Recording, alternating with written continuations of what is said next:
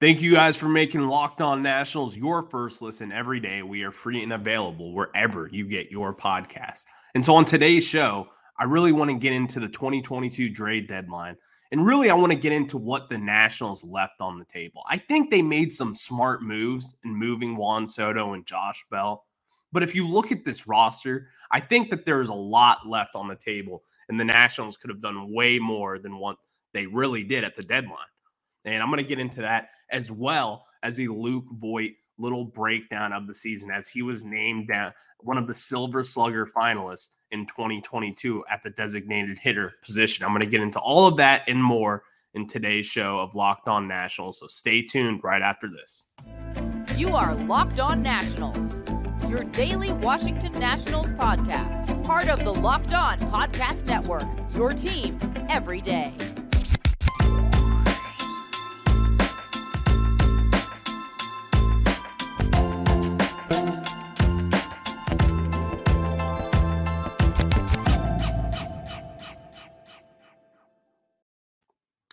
And so, thank you guys again for making Locked On Nationals your first listen. Also, give me a follow at on Twitter at Ryan Clary 11, and you can follow the Locked On Nationals page at LO underscore Nationals over on Twitter as well.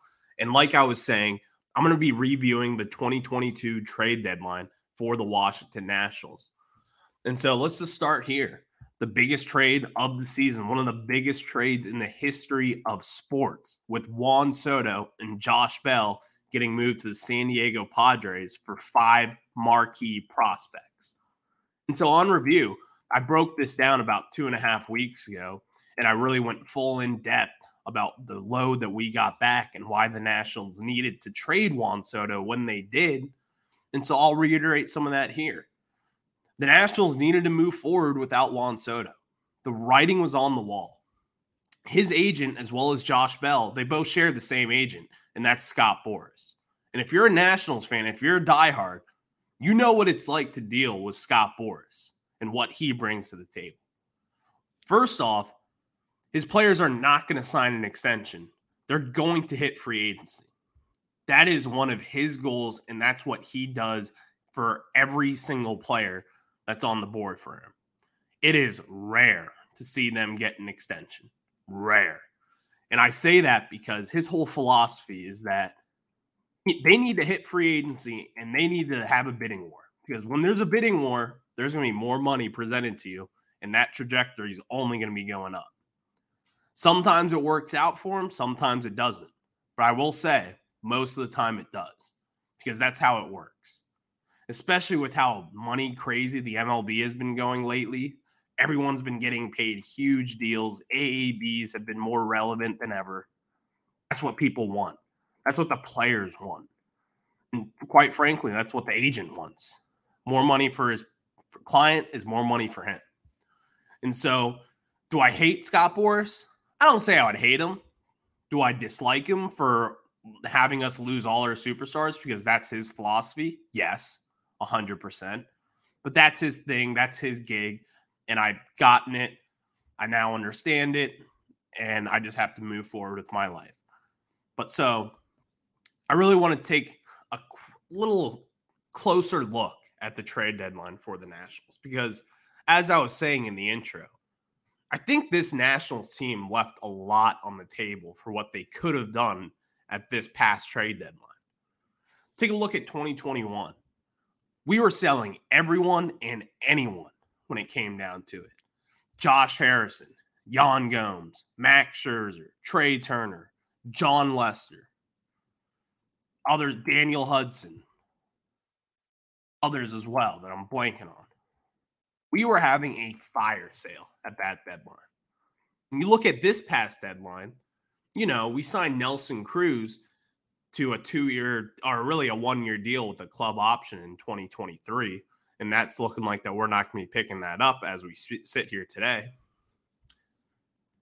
And you do that move, and everyone's kind of like, okay, like this is a good move. You slightly overpaid for him, but then again, like, what's who cares? You just overpaid for a good hitter that you could trade at the deadline because this is a team that's going to be bad. We knew that coming into this year.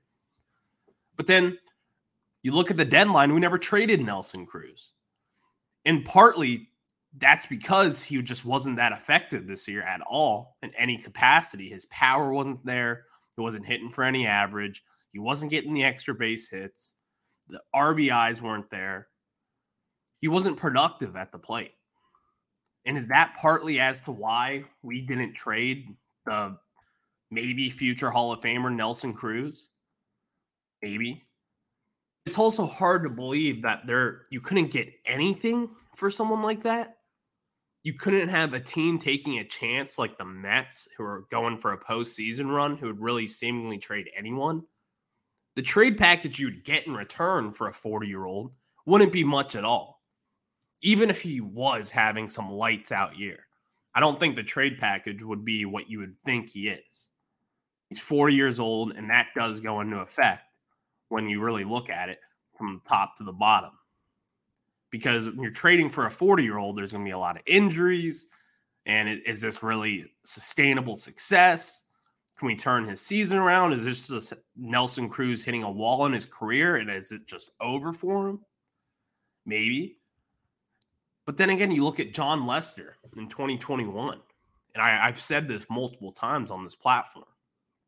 You trade away Jon Lester, someone who had a five ERA, who was god awful for us in 2021, flicked off all the fans when he got traded. This is a little side note that I can't stand about him.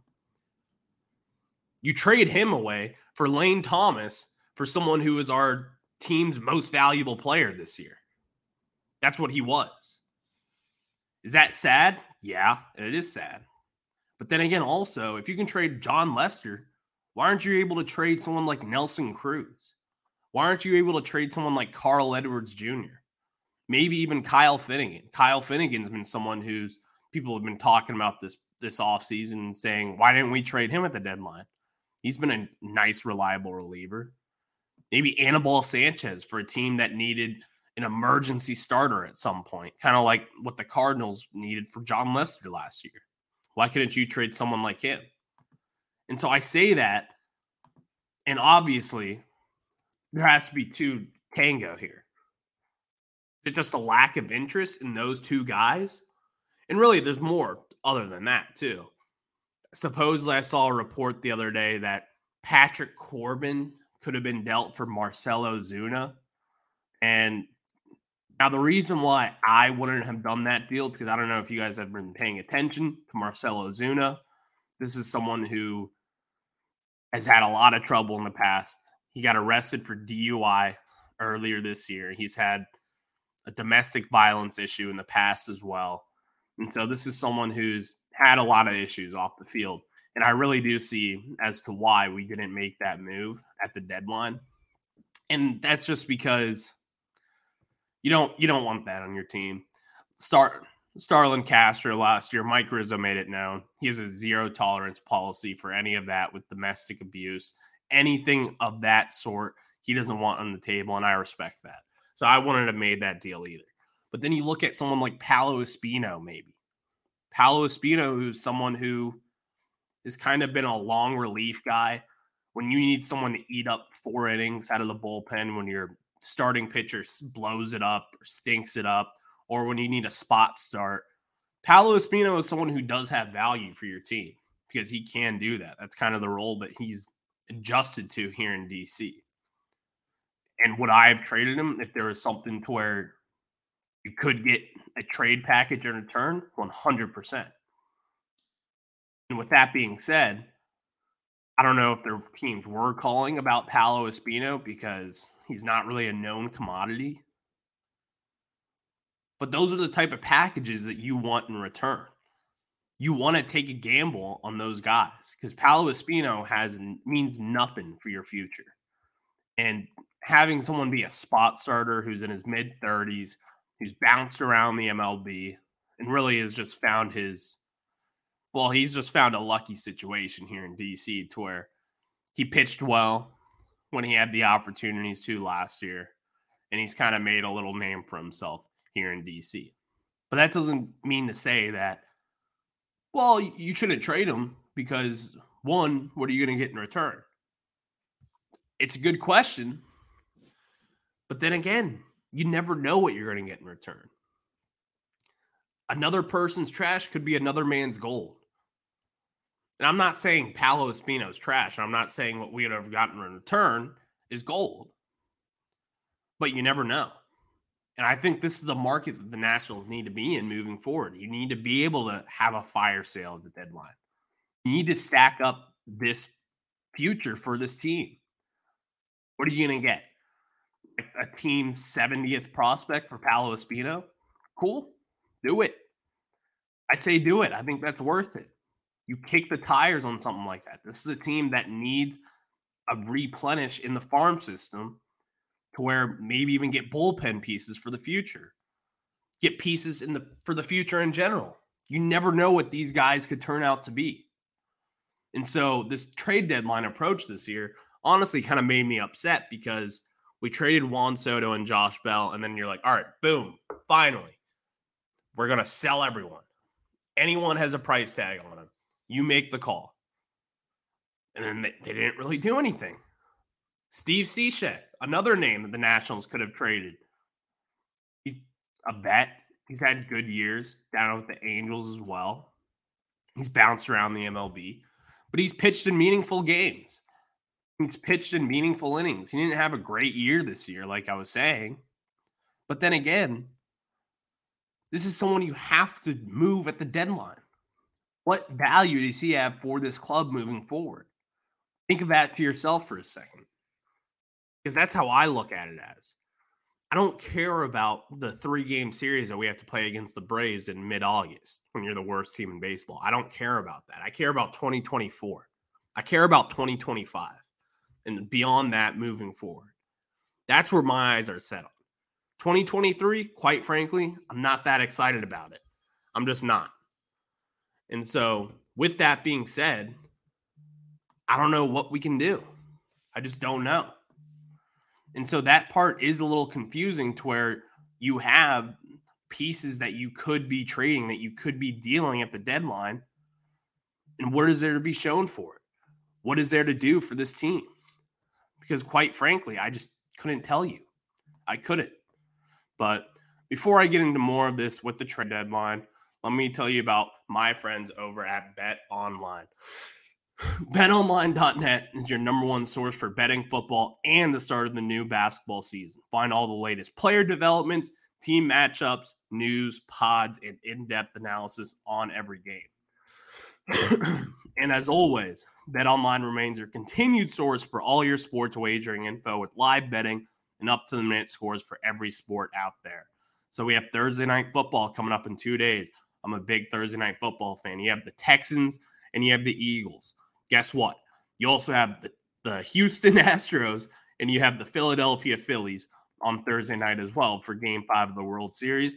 I can tell you this I'm going to be doing a little Philly double dip in that game, and maybe we'll place a bet on that. And my friends over at Bet Online have me covered as they have you covered as well.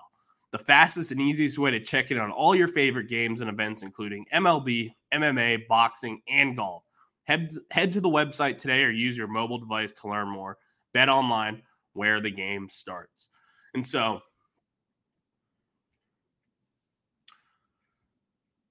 let's get into the trade deadline even more. So, to really wrap up the trade conversation for the Nationals at this deadline, what did we do to better our chances for the future of a postseason run? Think about it. We traded Juan Soto and Josh Bell, which, again, as I've said, what we got in return is no joke. Robert Hassell, James Wood, Jarlin Susana. Those three guys are huge prospects. CJ Abrams, obviously, Mackenzie Gore, Luke Voit. Luke Voit is someone we're going to be getting to later in this show as he was a Silver Slugger finalist this year for the Nationals and as well as the Padres. But you look at someone like that with Luke Voit getting him in return, that's a good deal.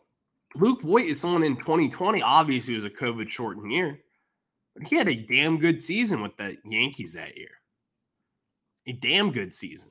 He led the MLB in home runs with 22 and 60 games that year or actually rather he had about 56 games and 22 home runs.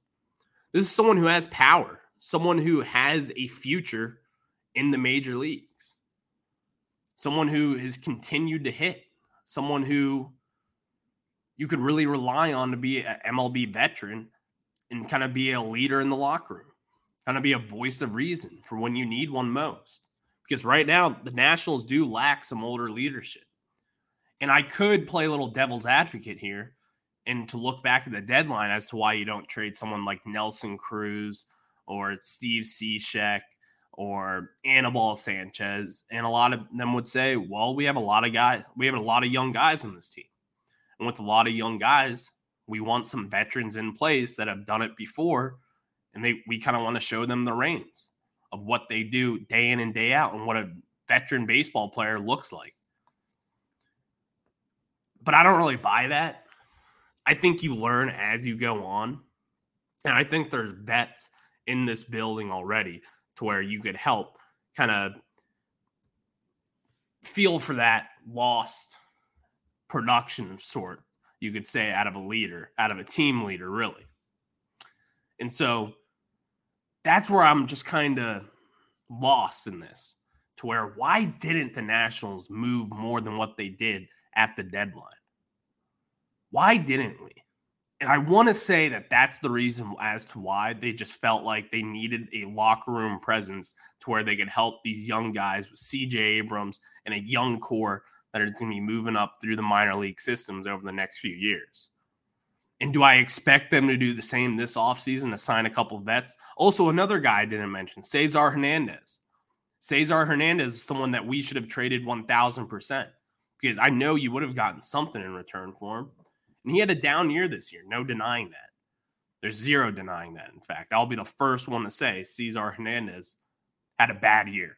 Bad, not good. Why didn't you move him? What's the point of that? I couldn't tell you. Because if I was GM, and you could say the same maybe, I would have had a fire sale at this deadline and gotten everything that you can in return take a good hard look at the bottom of the barrel prospects in other organizations for some guys that you think you might, might not get anything for. Take a good hard look at those guys and see who could be the biggest bargain. And the Nationals just did not do that this come around. But moving forward, could we do it? I think we could. At least I hope we could.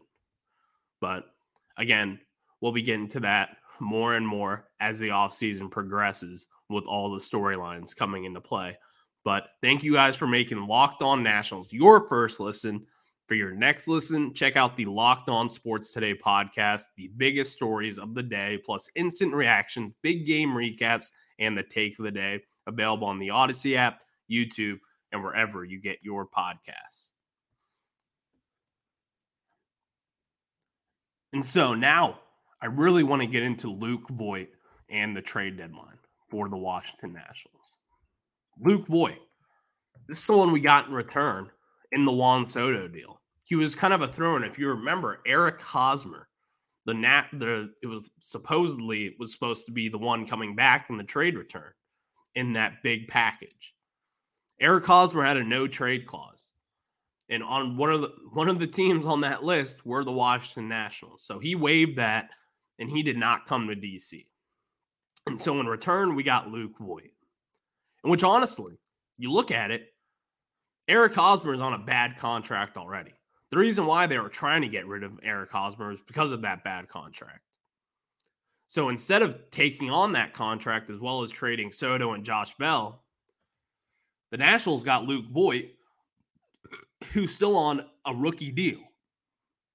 And right now, as he stands here today, he's 31 years old. He'll be 32 on opening day of next year, and he's a free agent in 2025. This is someone we have locked up in 23, 24, as well as 25.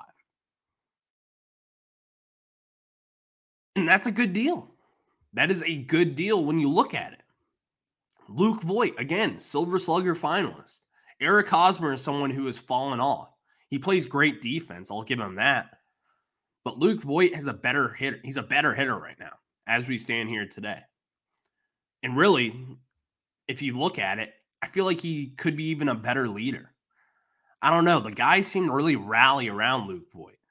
And did he help this Nationals club kind of get hot, as you could say, for this team in the second half of the season? Yeah.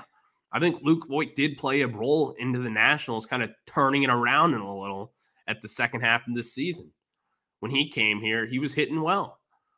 With the Nationals this year, he, I mean, he his numbers weren't out of this world great, but he was effective. He had a 228 batting average. He had a 295 on base percentage with a 381 slug and a 676 OPS. Those aren't very good, but then again, he's on a bad team. You have to find some bright spots, and he kind of was one. He had a lot of big time home runs, uh, 400 foot bombs. Those were fun to see. And really, he finished top 10 in the MVP category in 2020 with the Yankees. This is someone who's played really good baseball as of late. 2021 was kind of a down year with him with the Yankees. He didn't have all the opportunities that could have come his way.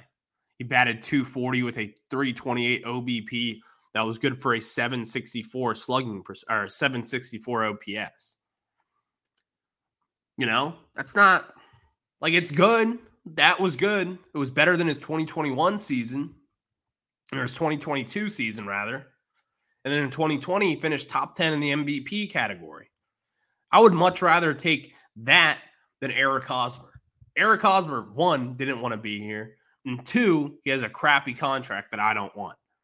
And so we got the cheaper, less efficient deal in my mind. Some people would say, well, I want Eric Hosmer, the leader. I want Eric Hosmer, the World Series champion the gold glove, Eric Hosmer. And to me, that just wasn't, it's cool and all. Eric Hosmer didn't want to be here. He's 33 years old and he signed through 2026. He's a Boras client, and the contract is just not good. It's not good. And that's the business that you don't want to be in. You don't want to be taking on extra cash for someone who doesn't really have a role with this team. Now, Eric Hosmer would have a role with this team, but he's not going to make your team any better than Luke Voit. Luke Voit is a very comparable player to Eric Hosmer as we sit here today. I don't think he's the defender that Hosmer is, but I think he has the bat and all the other tools as well as as Hosmer does. And I just don't really get the people clamoring over Eric Hosmer. I think we just forget that he's not that good anymore and they wanted to move on from him and his contract for a reason. I think the Nationals got the better half of the deal with Luke Voit, as he is someone that you can really rely on moving forward with this team. He's going to be a team leader. He's going to play an important role for this team. He's going to mentor the younger guys. He's been in big markets with the Yankees. He's been in San Diego, St. Louis. Those are big markets. Those are a lot of winners right now.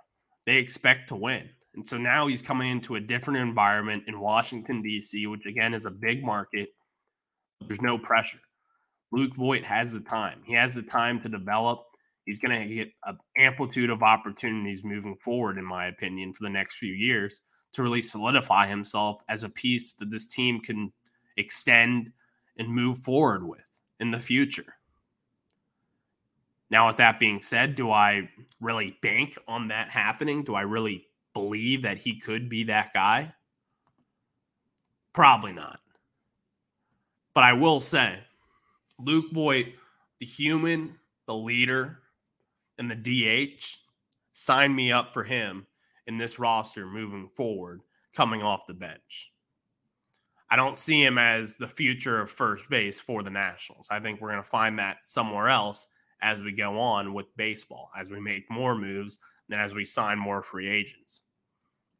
But Luke Voit, certainly, this next two year window for him, I think he's going to be able to make the most of his opportunities and really solidify a role either off the bench or as a DH with the Washington Nationals moving forward. And that is something that does matter. It does. So thank you guys for making Locked On Nationals your first listen. For your next listen, check out the Locked On Sports Today podcast the biggest stories of the day, plus instant reactions, big game recaps, and the take of the day. Available on the Odyssey app, YouTube, and wherever you get your podcast. All right, game three tonight. Let's go baseball. Dusty Baker and the Astros, please beat the Phillies. No one wants to see the Phillies win. Rob Thomson stinks, and the Phillies stink. Please don't let me eat my phone after this series. Go Astros, go baseball. World Series baseball is back tonight.